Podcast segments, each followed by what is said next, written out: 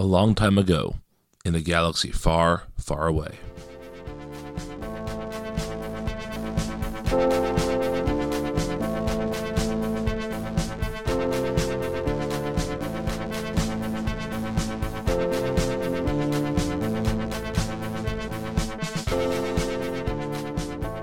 Welcome back, Rebels and Imperials, to Force Ghost Coast to Coast. My name is Brian. With me, as always, are Matt and Liz. And this has been a long time coming. We are talking about the Empire Strikes Back from a certain point of view, the second collection of 40 short stories celebrating a 40th anniversary of a Star Wars film. Uh, we were going to talk about this back in December, but then, you know, things like The Mandalorian happened, things like the Disney Investors Call happened, and we just felt this was like the least timely of the things we needed to discuss. So Yeah. it got pushed back, and um, Like Yeah. a, like a 30 year old franchise really like came aflame in December of last year.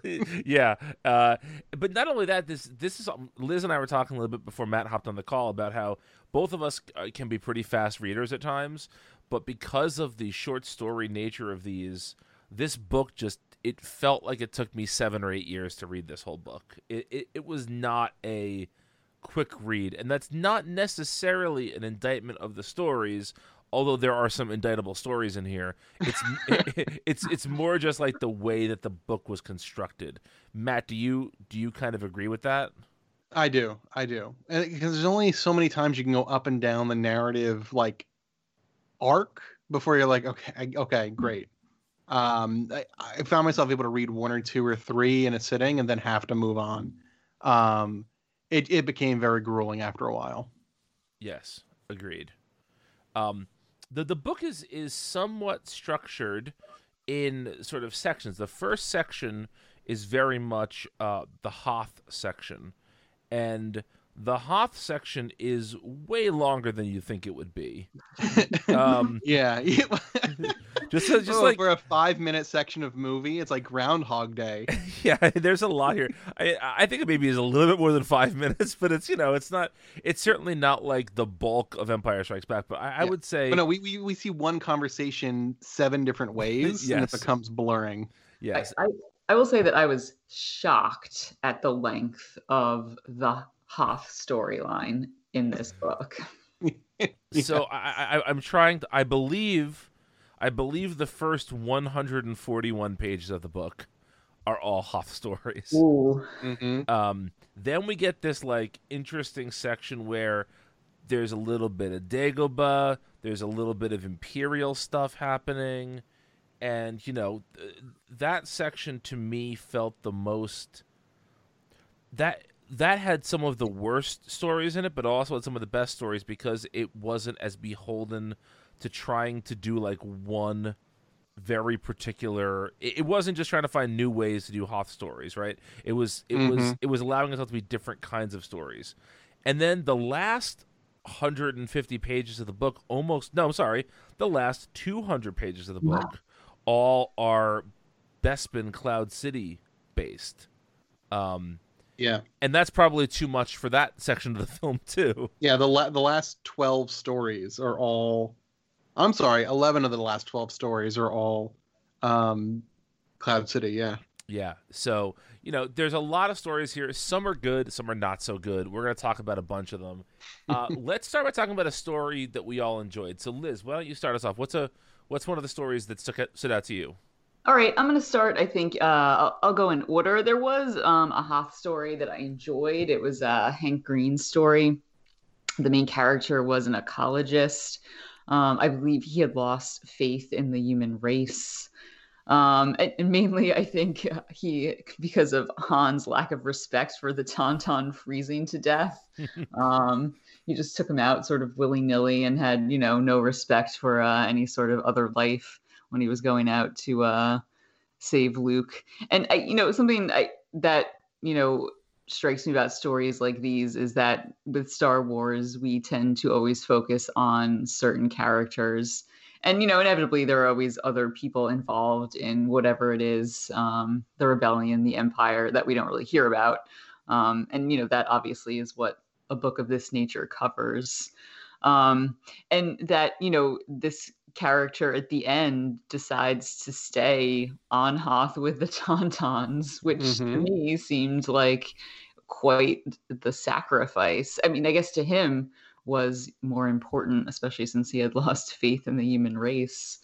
Um, but I, you know, I, I thought that was interesting, I- just because you know, within the Star Wars universe, the rebellion, everything, um, you know, these characters are fighting for is held up to be revered. Um, and, you know, I feel like this character was sort of let down by these people for very specific reasons, which I thought was interesting.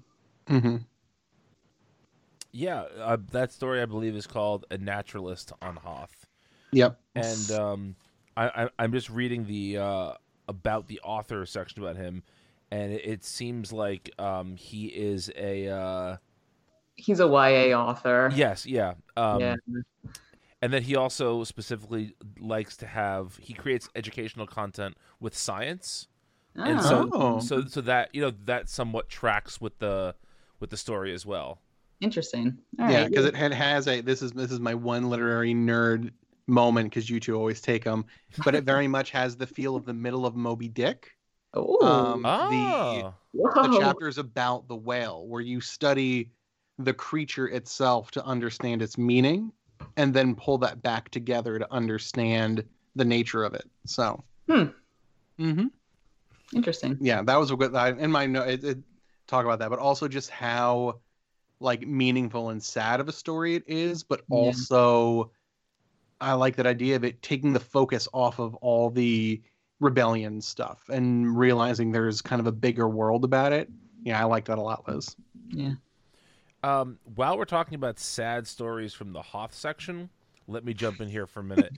I want to talk about the story called Kendal by Charles Yu. Ooh. And this story is basically it all takes place as this character is being killed by Darth Vader. like it's it's basically his internal monologue as he is being force choked, right? And um there's an author I really like. We're gonna get literary here for a minute. Named Nicholson Baker. I don't know if either of you have already ever read any Nicholson Baker, but his most famous book is called The Mezzanine, and it's about 110 pages or so, and it all takes place as somebody is going up an escalator. Like the entire book Hmm. takes place in this person's mind on this escalator ride. It takes like 30 seconds. It's just this very like detail oriented, very um, everything he sees reminds him of a memory, and then you hear about that memory. And so this kind of reminded me of a Nicholson Baker type story. Um, and it's not like the best story in the book by any means. It was just the first story in the batch to me that felt like it was really calling its shot and going for something. Like some of these stories are just so low stakes and not interesting to me in the slightest. And so when this Mhm. story like it just it decided it was going to go for a perspective and a, a just try a literary technique that you don't see elsewhere. I thought it was I thought it was really nice. And uh, the writer of that has uh, was one of the writers on Westworld, the HBO series, which Oh. I, I did I did not watch, but I, is on my list of things to catch up on. Um, and so you know, I, I thought that was a that was a really that was a really bold choice for a story. Um, so that's my sort of Hoth era Mhm. story I enjoyed. Matt, was there one from the Hoth period that you enjoyed? There was, and if we want to double down on sad, the one that I really stood out to me was "She Will Keep Them Warm." Mm, um, which takes place. It's it sounds silly saying it out loud, but it takes place from the perspective of the tauntaun that Han rides to look for Luke. Um, and there's a bunch of different stories that take really weird perspectives. We see wampas, space eels, other things, but this is one that kind of really hit home a little bit um, in the way that it it talked about you know the sacrifice that the tauntaun makes that you know this bond of these people that kind of enslaved them for lack of a better you know analogy because they were wild creatures. And you know even though she wanted to do what she could to be free to run away that she knew that it was how her duty to help and if she was going to give her life to keep those who she was protecting warm then she was willing to make that sacrifice um, and it really just kind of was like oh this book is going to go in some different places. Um, and for a book that, like you said, a lot of them can get really predictable. Hero in minimal peril, hero does something heroic, gay kiss is pretty much 90% of the book, but this was one that was a little a little more than that, so I really liked it. Yeah. Yeah. uh, to me, this was a story that I think maybe worked better in theory than in execution. Mhm. Um, but it, I, I certainly didn't dislike the story. Um, Liz, what do you think? it of the was story? better than the Wampa one. That was Yes, Oh. well, yes, one hundred percent. Yeah, I, I like this one too. This was the story that I had the most difficulty with, I'm going to say, in terms of sympathy, where I actually felt the most sympathy for the Tauntaun. Mhm. I, I feel like I always sympathize, not always, but I frequently sympathize with animal characters um, for some reason. Because frequently, you know, they are put in situations that are beyond their control because of human beings, um, along with, you know, the story that I picked, um, which I guess would be the same Tauntaun. Mhm. Yeah, and, and that actually Yeah, lo- up, lots of Tauntaun related Yes. material. yeah, Ion cannons, So much. Tauntauns. yeah. As I was going to say is that you know it's interesting how many of these stories wound up being somewhat uh, reverent, uh, referential to other stories within the uh, within the not only in the film but also as in the story. Like Matt said, this section you see us you see some conversations just like over and over again. Um, Mhm. One of the stories I I did want to, briefly mention, I don't want to get too deep into it. There's a story called Ion Control by Emily Skr- Skrutskie, I believe is how Mhm. it's pronounced, um, where you see people, they're gambling on Han and Leia, whether they're going to kiss or not.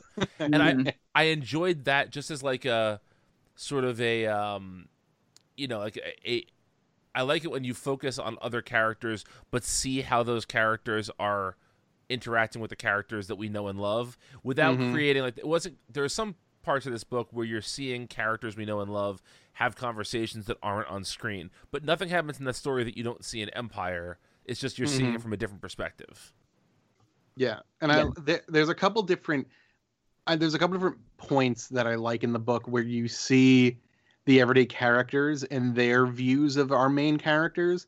I like the idea of Han and Leia as exhausting. I like the idea of Vader as either terrifying or just weird and creepy. Mhm. And you see, depending upon who's looking at him, both sides of that. Um, so yeah, I enjoyed I enjoyed those ideas of like the just off screen um views of things. yeah Yeah. Uh, is there any other story from the um, f- from the first section of the book that we want to talk about real quickly? I think I I I, don't really not that I don't want to talk about it, but I think Rogue 2 is one of the ones that we're supposed to stop and examine um, because it's one of those kind of laying in a lot of groundwork to things. It is interesting how it does a callback to Jyn Erso and Yes. makes Jyn Erso a very important piece of the rebellion and the call sign of, you know, Rogue One versus Rogue Leader, Rogue Two, um, which is kind of cool and kind of, I don't know, I don't, I don't, I don't like how again it becomes Star Wars doing your homework.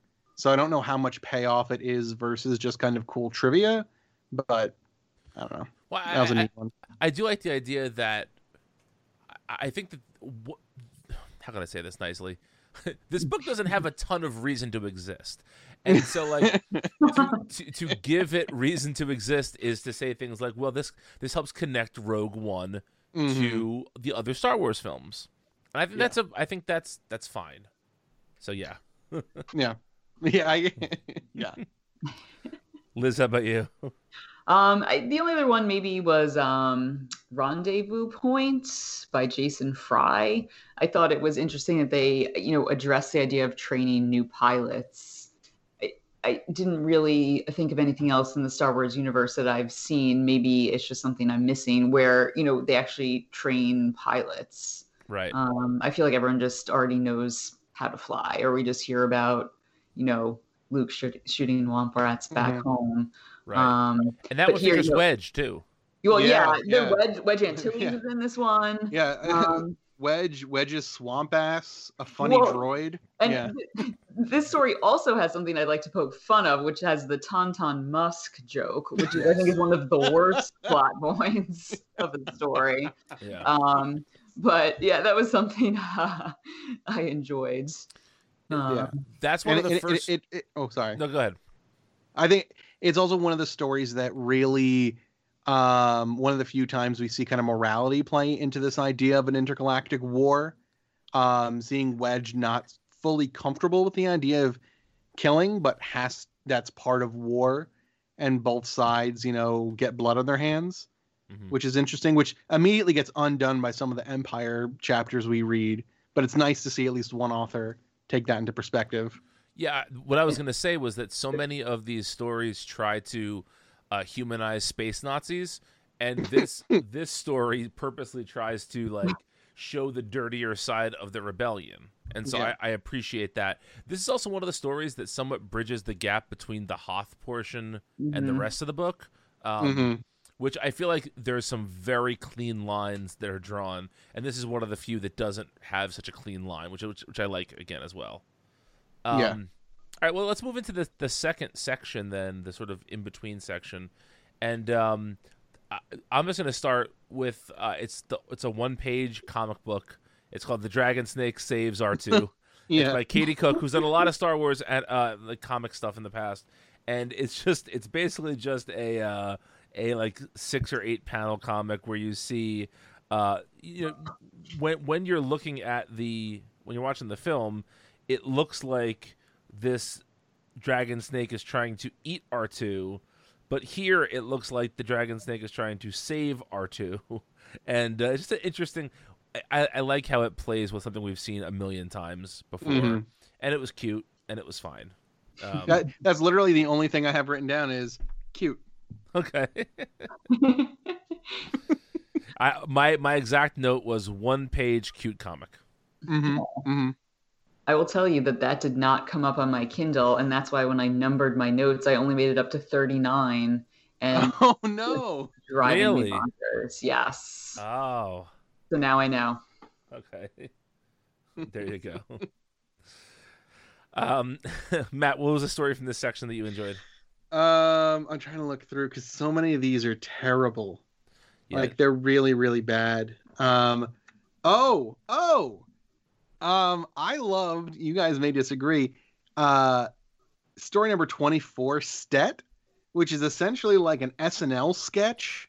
Um, Is that the that's the 4-LOM one, right? yeah yeah it's this like gangster writing a or or someone of a criminal family um who i think is a midget in a robot suit um yes. writing a news article about 4-LOM and Zuckuss um that is just insane. It's filled with all the editor edits. Um it, it's just a really wacky goofy um story that it felt very very like out of sync of the rest of the book. Uh, but i just liked how kind of kooky it was um, it's Again, also it- it brave enough to have multiple something. Alderaan jokes yes, You it does. um, and you learn a giant bug drinks his caf with cream Hmm. yes. yeah We do love caf on this show. yeah yeah it, One of yeah, our favorite it- running it- gags. yeah and very it, it, it had a very um a very uh, always sunny in philadelphia vibe to it yeah yeah the cook just comes out blasting. Um it ends in a giant shootout where almost everyone dies. Uh it i also didn't realize i don't know i haven't read anything other about 4-LOM and Zuckuss. I didn't realize the two of them were like a penn and teller gag. Um but it I wasn't was aware great. of that either. it was great. It it it, it may be it's probably my favorite of the stories in the book um from just an enjoyment standpoint there's others that are clearly better but this one is just it's just so great Liz, was there a story from this section that you particularly enjoyed? Um, I think I'd have to go with uh, The Final Order by Seth Dickinson. Mainly what I remember from the story, it talks about the Empire um, and you know how it's and why it attempts to gain power and sort of the mach- machinations behind that. Um, it talks about how the bureaucracy of the empire. Gaining power um, in terms of legit giving legitimacy to Vader, um, emphasizing you know the emperor's cruelty and actions. Um, it talks about the purpose of the empire is to give people like Vader the power to do anything they want, and how eventually the empire would exist simply for the sake of power, which is really straight out of 1984, the novel 1984 in many ways, when it talks about the party and its existence, you know, really just to gain power for the sake of power. Um, so I thought some of those ideas were interesting. Um, also, I just liked that the main character's name was Captain Cannonhouse. I thought that was uh, pretty cool. That's a very that's a very Star Wars name, um, mm-hmm. which is always fun. Um, mm-hmm. Uh, so uh, the story that I wanted to highlight from this batch, uh, and uh, after this, I want to talk about some of the absolute terrible stories from this batch. Mm-hmm. Um, it's, it's, called Lord Vader Will See You Now. It's by John, John Jackson Miller.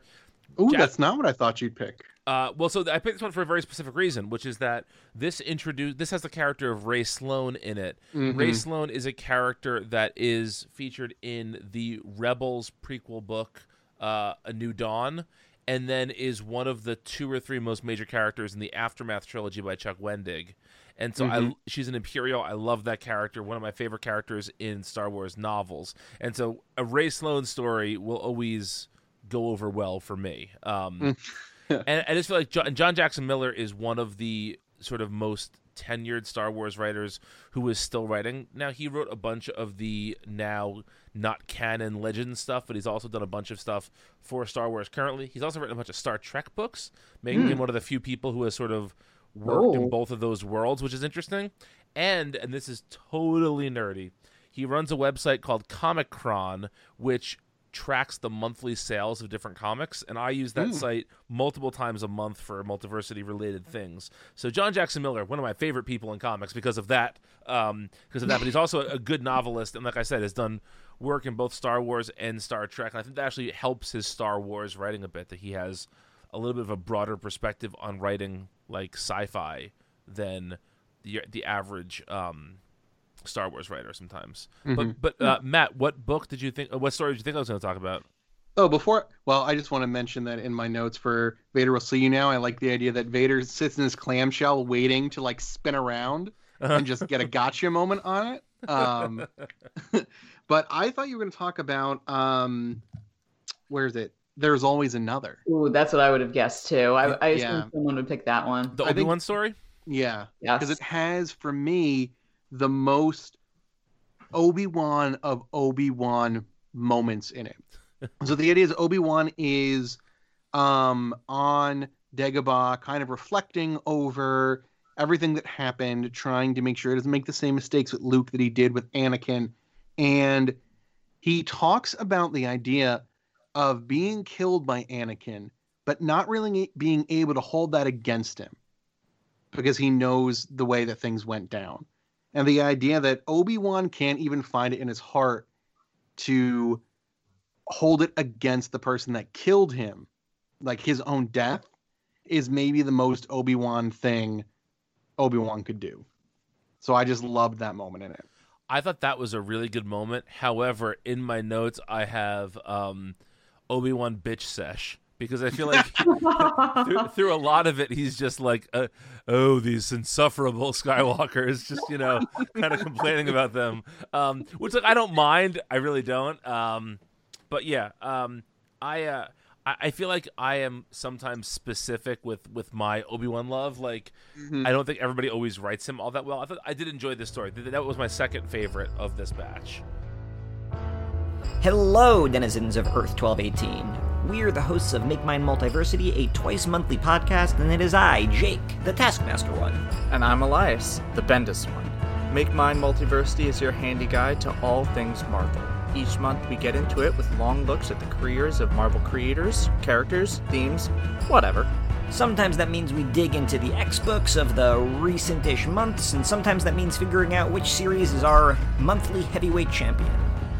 Sometimes we even have lists. And other times we have book clubs on Marvel series, past and present. Coming down by good old Sky Laser to your podcatcher of choice every first and third Friday. Excelsior. Excelsior indeed.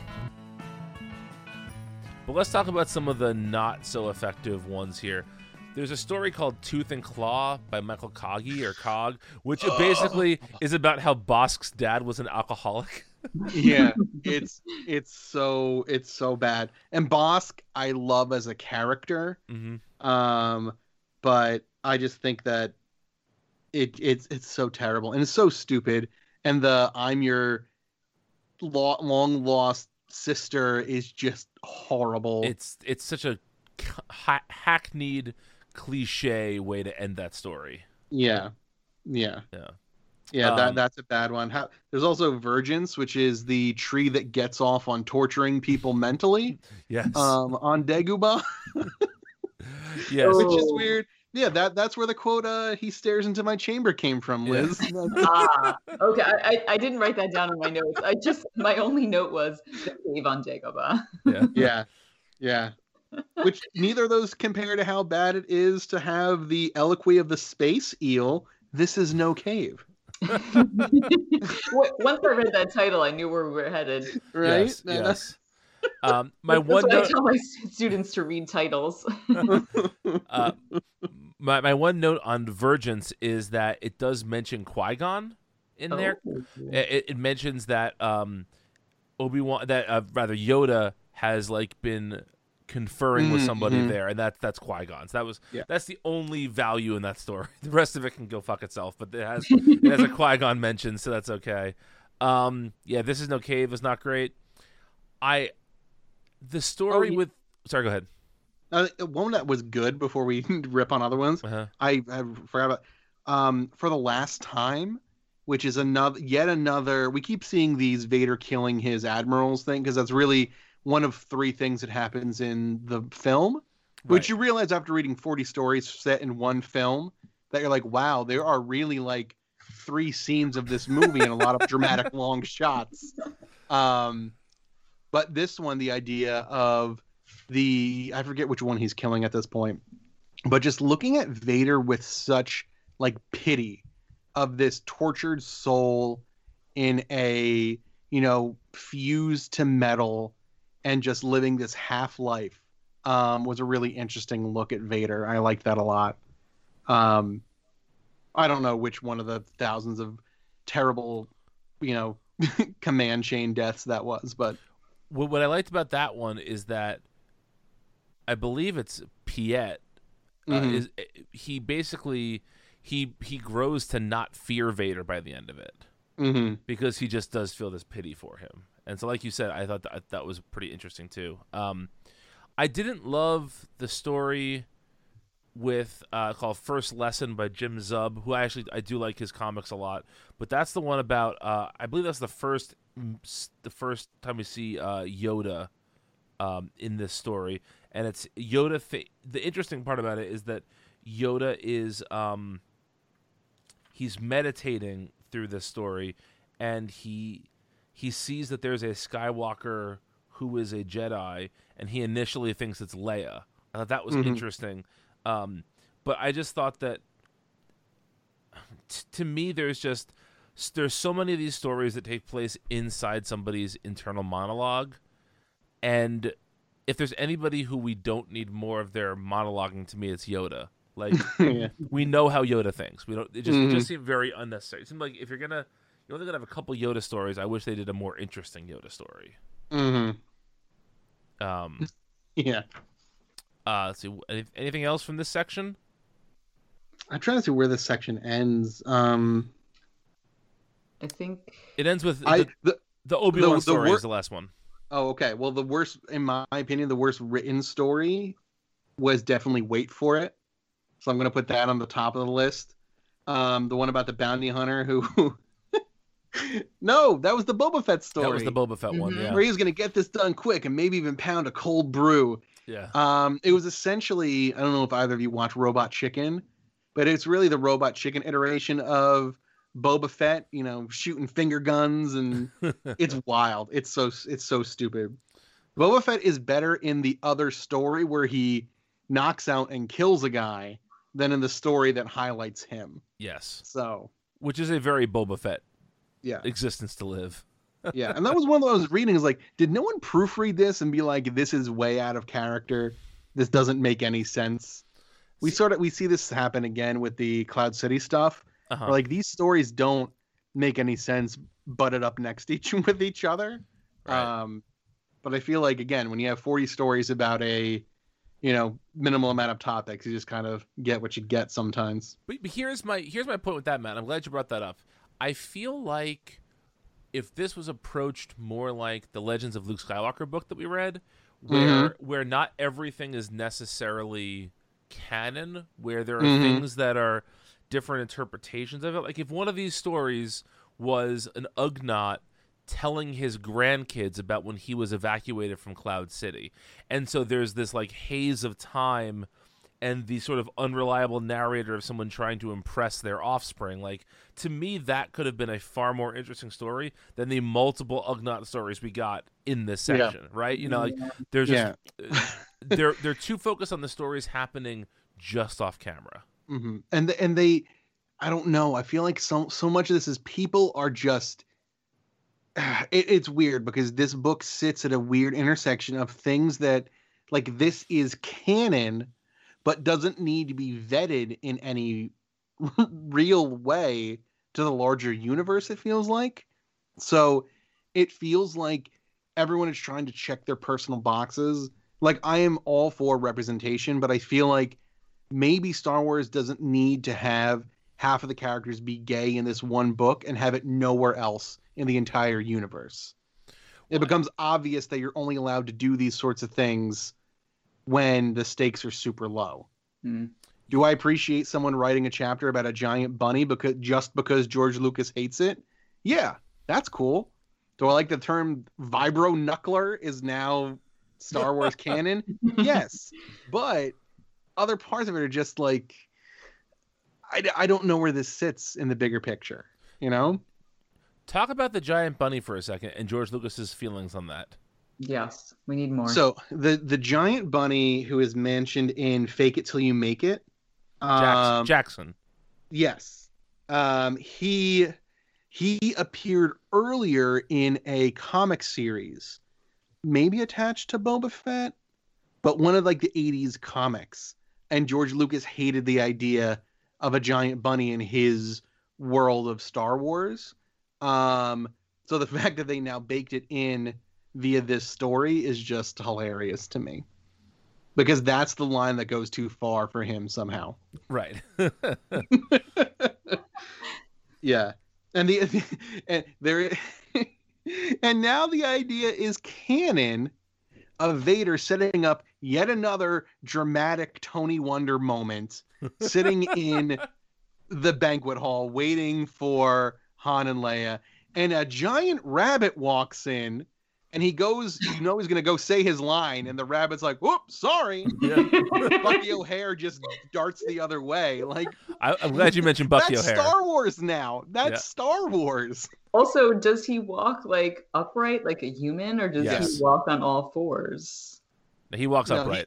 Wa- walks upright with a with a little bit of a hop when he needs to. Okay. Um, because I, I just I studied very carefully a lot of the the specific details of this rabbit because I was just enamored by it. okay. By, by the way, Tony Wonder, excellent Arrested Development poll there.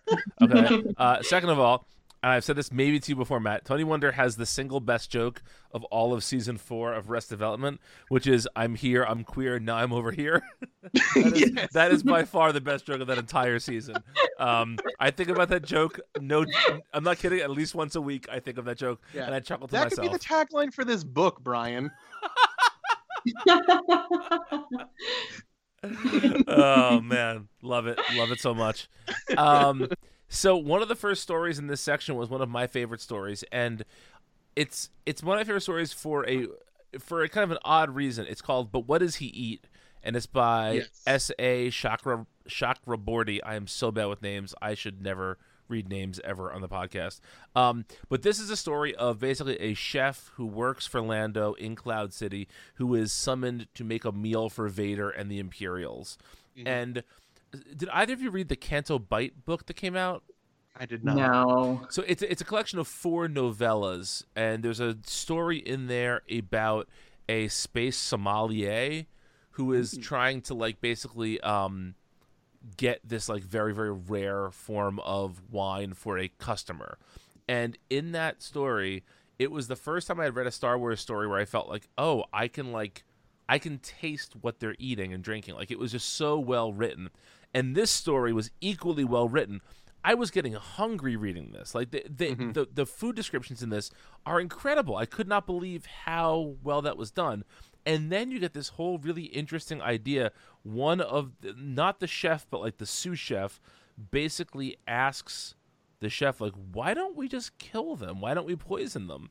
And it's a really really interesting idea that there was somebody who could have killed Vader, but again, they don't know if he eats or how he eats and all that. And it's it's really um, it, it I it was one of my favorite stories, and it turns out that this author uh, lives in New Jersey, so woot woot, Oh, And- Oh.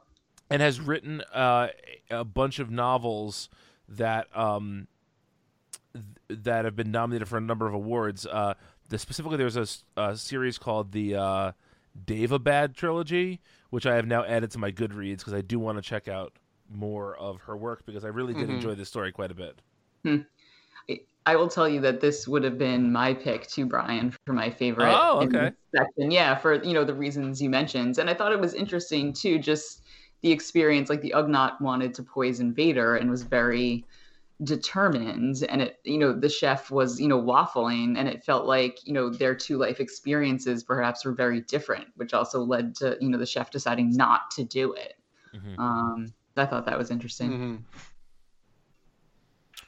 Matt, was Yeah. there one here that you particularly enjoyed? Oh man, I am trying to read over and find another one that was good because a lot of these are just just real terrible. Um uh trying to think. There, a pass, Liz, and then I'll. I, I'm. I All right. legitimately am not sure. Yeah. Yeah, this last section, I, I don't know if it, I read through it quickly. Maybe I didn't put as much time to it, but I, I, I also had a tough time. I, I think perhaps if I had to pick one quickly, um, maybe The Witness. Um, I had marked that one. Let's see. Okay, I yeah, I that one that one was good. That may be the only time that this whole like Imperials maybe aren't that bad sort of thing ever landed. Um because it also was the only Imperial that felt any sort of guilt. Yeah, I thought that was interesting. Um, Yes, disillusioned by, you know, sort of just a regular person, disillusioned by what they had chosen. Mhm.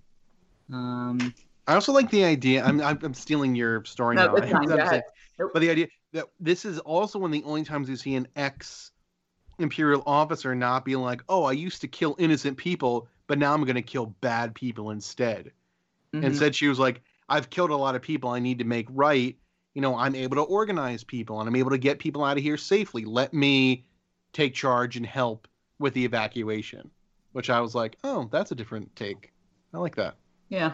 Yeah, not not Finn, you know, let me kill all my brothers now. It's like, all right, cool. yeah, I uh yeah. Yeah. Also, yeah, I think it was at the end of this one where she sees Luke and Vader fight and she almost hears, I am your father. Yes. Yeah, that's again where the title was like, oh, that's what she's witnessing. yeah. Ooh. but not quite. I don't Ooh, man, I don't know. Oh, oh.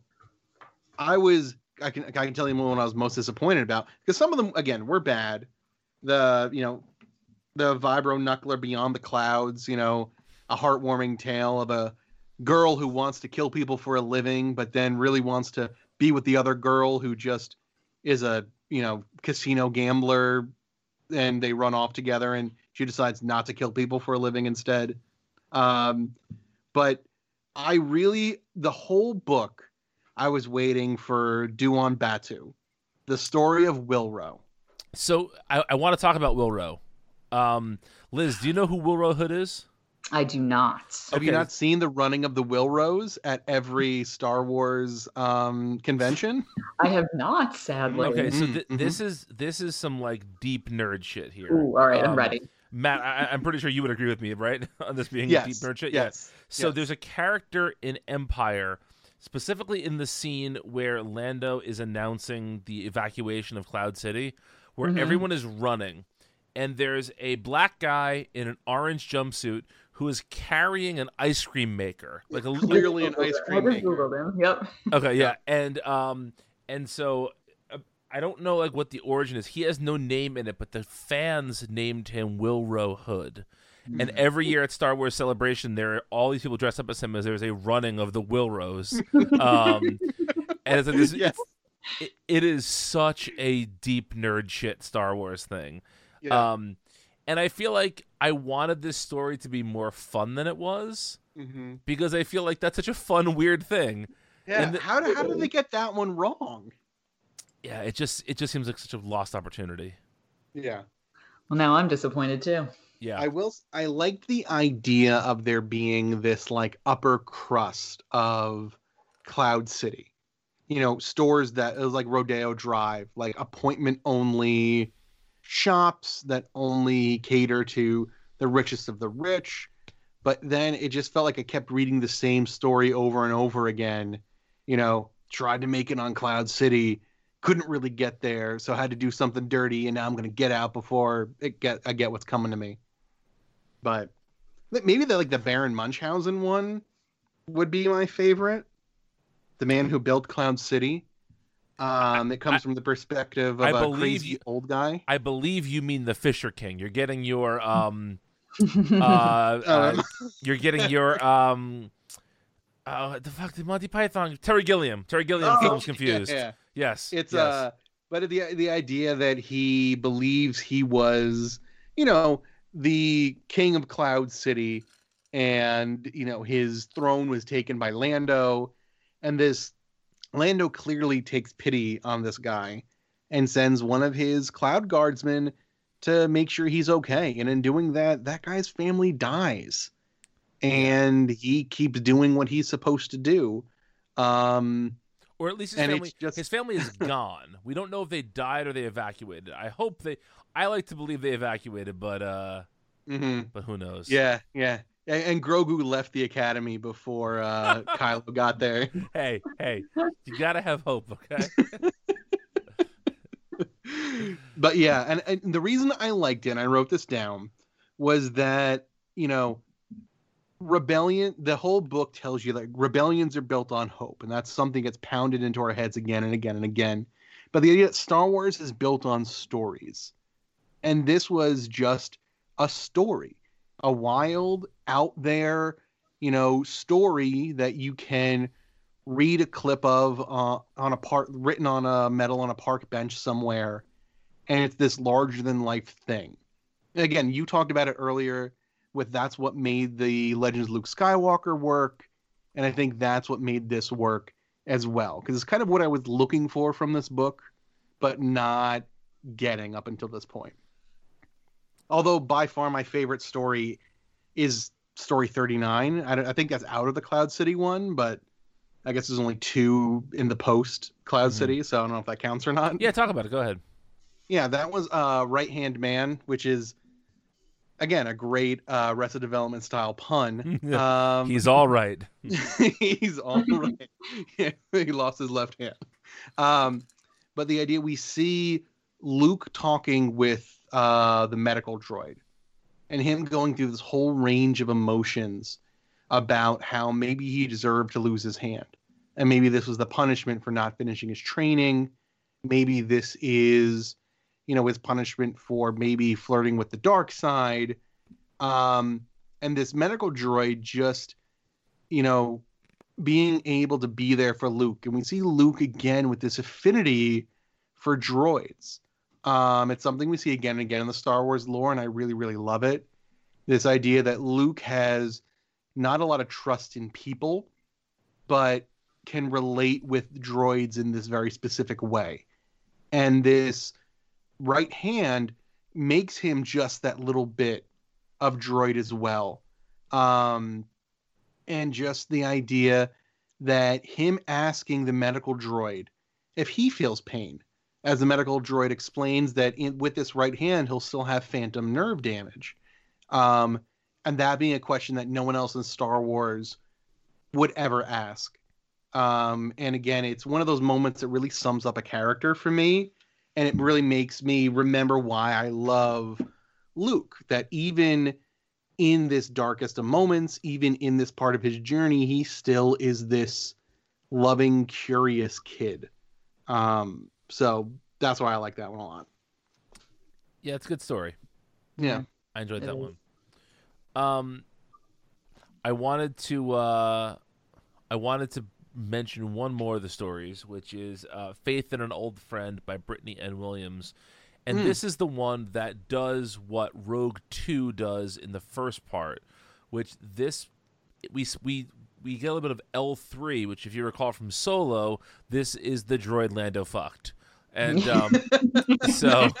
and is still pining for him. Yes, and so we get like her um like, uh, consciousness in the Falcon and it again it it this story is just there to reinforce a line of dialogue from Empire which is Mhm. that um 3PO says like I've ne- I've never communicated with a with a droid like you like the ship essentially, right? Mhm. And it's because there's three voices in there. Um and I thought that this story was just okay, but I thought that was a fun way to sort of um, to sort of bring Solo into the book a little bit, and also I like the idea of there being the sort of the three voices of the Falcon, and I think that that's even something that could be explored in the future, like maybe on Jakku another droid got incorporated into it. You know, may- maybe that the the Millennium Collective, maybe that keeps growing. Mm. You know, it, it could be it could be Yeah. a thing. You know, it's just it's. I thought it was a fun idea. Yeah. Agreed. Um, yeah. And V5T was amazing. That was the one who just kept yelling. yes. um, any other stories in the book as a whole we, we feel deserves our scorn or our praise? I don't. Um. Let me just. I'm just. Double, I mean, I couldn't tell you what the hell Bespin Escape was. I just wrote boo. hmm. I think it might have been the Ugnaughts Yeah, there were Ugnaught. one. There were a couple Ugnaught escaping ones, weren't there? There were. Um, There were there were lots of escapes. Yeah, I Yeah. I particularly did not like in this last section, um, the um, the backup backup plan one, which was like the mining guild and the um and the empire fighting over the mines on Bespin, but like it had Yeah. almost nothing to do with the film, and there are a lot of characters you're trying to keep track of, and I just did not Ooh, give a shit at that point. I was about to say, like, I don't know if I was just fatigued from reading the book, but that I could not follow it. I didn't know who the hell was doing anything. And then it just at the end turns out it was like, oh nope, double cross again. Good thing these gays like each other. It's like, what is this shit? I be, because I know you, I have to say this. You are like the most compassionate person I know. I know. Oh, I very- and, yes. and I just want to make I want to make it very clear that this has nothing to do with anything. You're just saying that there's a purport, there's a highly proportional number Yes. of gay stories here. I, I, I am sitting in my living room, literally surrounded by tie-dyed Oh, yeah. Um, masks that are being sold, and all the funding is going to an LGBT um, organization in New York City. So it's not that it. What what makes me more mad is that there is so much representation in this book, but only in this book. Right. We don't see it in films. We don't see it in TV shows. Hey, there really, was that Cara one. Dune There is was that straight? Like, one what do we see- kiss. There was that one kiss at the end of Rise of Yeah, Skywalker. one kiss at the end of Rise of Skywalker, Yeah. and this one uses protocol droid as a gay slur. Like, I don't know what's going on in Star Wars, to be honest. it's it's just a lot. Like, and even even Lando, when they're like, "Oh, this pansexual um character in Solo," it's like that. Where where was that? He wore capes, so we're supposed to assume that means he has you know queer tendencies. I, Get be- out of here! I believe that was a reference again to him fucking a droid. Just the droid. yeah, yeah. Yeah. I mean, to be fair, that droid is the most masculine female in acting, but I don't think that really tips the scale in any sort of way. Like it, that that's what's frustrating. Yeah, that to be very clear about it, that's what's frustrating to me about this is it feels like why is it only in this space that we're allowed to be inclusive? Yeah. Why can't we have these type of characters elsewhere?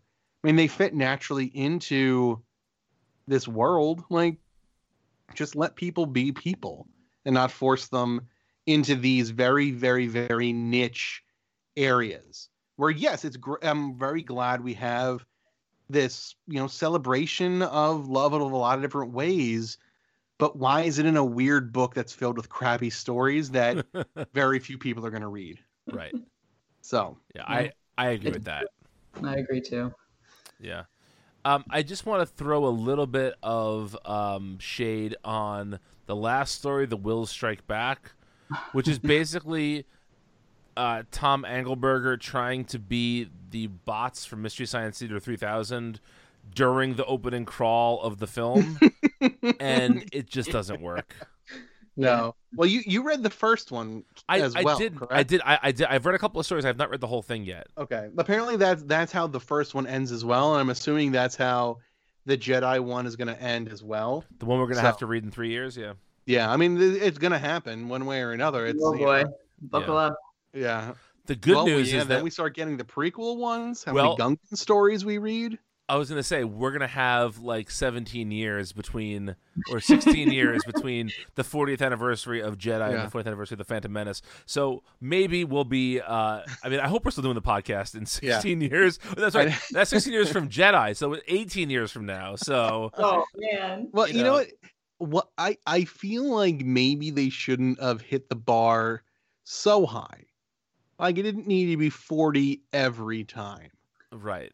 Yeah. 40 feels like a lot of stories to read in a row. Well, I mean, to be fair, we're we're the idiots who decided to read this. Like this, th- this could have been a book that sat on my nightstand, and I could have read one story every every time the the fancy struck me over the next year of my life, and I probably would have had a very different opinion of this. Yeah. Um, Yeah, we we had a time constraint and A somewhat different opinion of it. Let's not get I said crazy. I said somewhat. I I, I didn't. I'm not saying that it's necessarily going to like you know that this would have changed my life Yeah. had I read it, you know, piecemeal. Um, there's some very good ones, and I wonder too. I mean, obviously, like with Sloane, and there's other characters, and I know there are places to engage with them elsewhere. I wonder, you know, if utilizing this as more of a jumping off point would have been, you know, a good opportunity. But I don't know. I think, I mean, the next thing we're supposed to read is uh, Old Republic, so that's not. Yeah, That's I- what Star Wars is telling me right now. That's what I need to be interested in. uh, I, I believe you mean the High Republic. Oh, High Republic. I apologize. I- I Old have- Republic is a video game. Yes, uh, I I have read the first High Republic book, and it's good. And we'll talk about that at a different time. I, I do want to get your guys' takes on those, but there's a lot.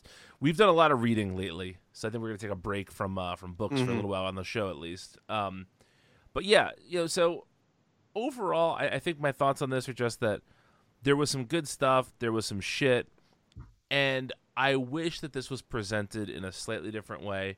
And by that, I just mean I wish that there was m- I would sacrifice this being a quote canon story that matters for it being a more enjoyable book. And I recognize that a lot of people would not make that same trade. That they would rather all the stories matter. And to me that's like the least important part of this. yeah, yeah, I, I I agree. yeah, I, I'm with you there, Brian. I and may, maybe I'm wrong, but for me, it just feels like all these books try to be, and even the Canto Bight one, even the Legends of Skywalker, they're all trying to be Tales from Jabba's Palace, which was just a gem of weird crap in the old extended universe that told the stories of all the different bounty hunters and other thugs and gangsters and whatever that resided in Jabba's palace. Um, but you have to remember the reason that stuff could be cool is because it was allowed to be freewheeling and weird. And when it tries to fit some sort of expectation, it just doesn't work. Star Wars is best when it's not trying to be something else. And I think these are kind of locked into that a little bit. Yeah. Yeah. Well, thanks for listening, everybody. Um, I'm kind of springing this on everybody. Are we going to talk Clone Wars next? Yeah, we can. Oh, Oh, yeah. can I just say, read the book, guys. It's actually it's we. I I want to give it a, a recommendation. You should read it. Yeah, I would suggest reading reading this in pieces, though. Do, do not make Yes. this your Yeah. like. Again, this is like, and maybe this is a little bit crude for our audiences. This is a perfect like bathroom book, right? You sit down, you read a story, you're done. You, you move on. I was wondering where Crude was getting there. I with know. Like, yeah. hmm. yeah. and also, the authors weren't paid for the stories. I think the proceeds went to a nonprofit. yes, Um, oh, yeah. definitely. Then read it. yeah. So so buy it and read it. Um, Yeah. you know, so for sure. And, and I do think that the the seven or eight really good stories here make it worth the price of admission. hmm um, even if the seven or eight worst ones make you want to bang the book against your head, and it's a big book, so it will it it, it might do some damage there. Um, but anyway, we'll return in a few weeks to talk about uh, the Clone Wars season seven and eight, and remember, the Force will be with you always. I said seven and eight. I meant six and seven. Bye.